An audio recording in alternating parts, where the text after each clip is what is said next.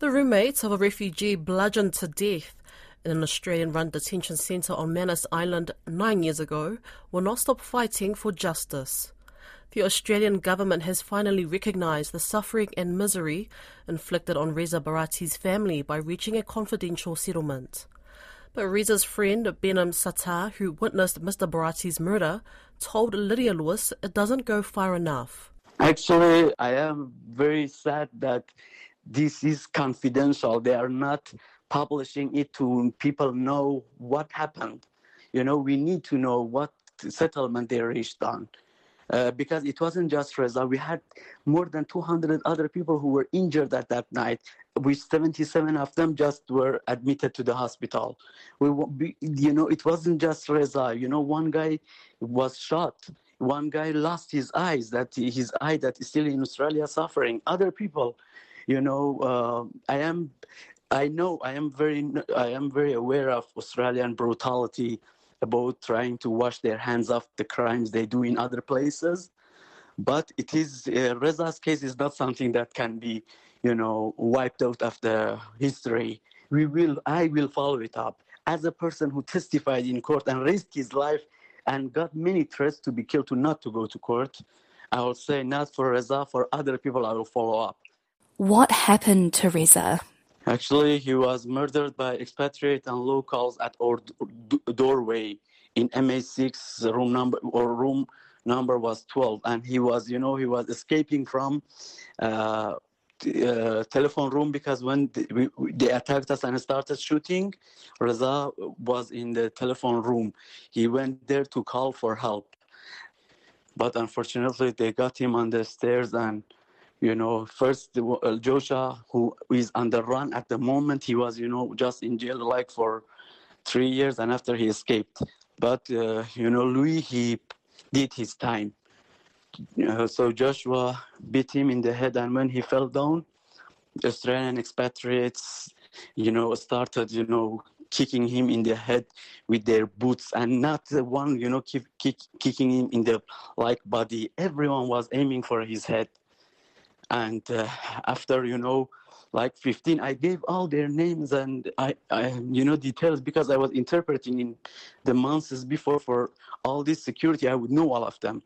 I have been interpret i have been dealing with securities for many months before that.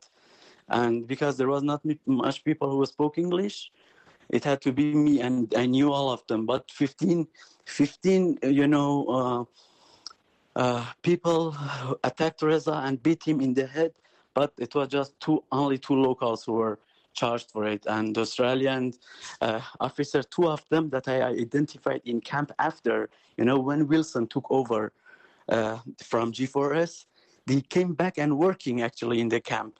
Now, I just want to talk a little bit about Reza.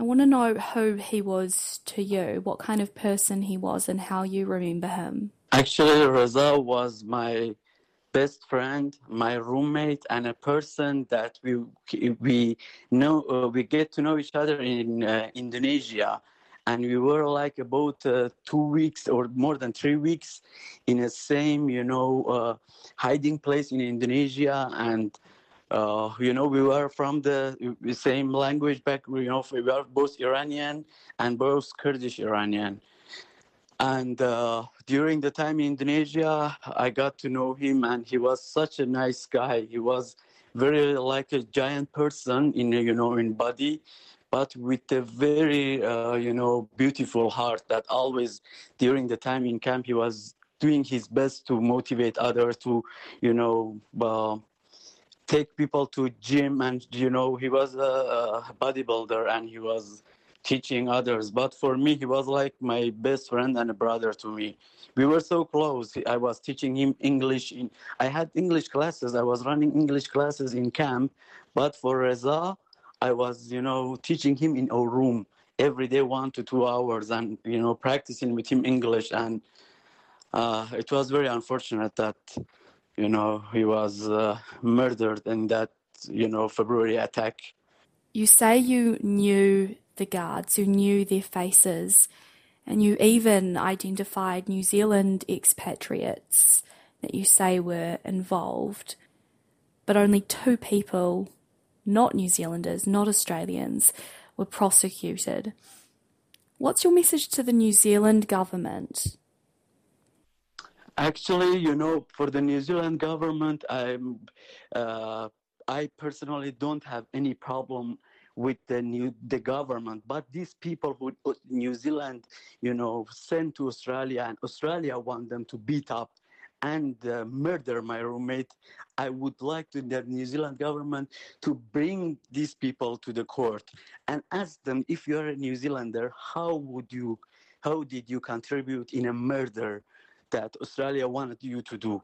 You know how could you beat a refugee that is underground in the head with your boots and you see that blood is coming out of his head you know blood like is like showering from his face. You know i don't know who broke his nose that he did all his anger on rezaz and uh, he was beating him uh, put uh, you know with his boots on his head. I would love that new zealand government could bring at least justice at least couple questions from this guy. Why uh, did you murder a person? You know, murdering that person, the Reza is gone for since 2014. You know, he had he was 23 years old. He had lots of, uh, you know, hopes and wishes to to achieve, but uh, he was deprived of it because an Australian and uh, New Zealand expatriates, and that's a very big shame. After everything that you've been through and still are, what would bring you peace, if anything?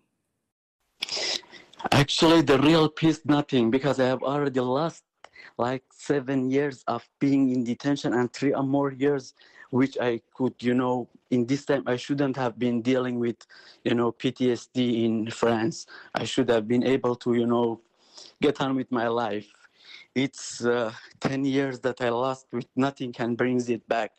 But what uh, that can like ideally makes me a little happy is the, you know, the life of these people who were tortured by Australian government, these around 3,000 people who were sent to offshores in Manus and Nauru. If I see they are happy in their life, I will be happy but unfortunately all majority of them are suffering no matter in us in australia or new zealand or canada or in europe. I'm in contact with majority of them. They are suffering mentally.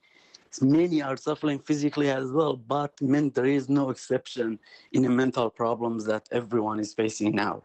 You know there are people in us that from us that are sleeping in the streets. You know in uh, Papua New Guinea, there is still like 70 people left there that every day, you know, life for them is a torture. You know, they are just, you know, trying to get to another day. A day that I see all these people can, you know, get on and laugh, that will bring me uh, peace. RNZ Pacific has contacted both the New Zealand and Australian governments for comment. New Zealand's Foreign Affairs Ministry is yet to respond. A spokesperson for Australia's Home Affairs Department says the department does not comment on the details of confidential legal settlements.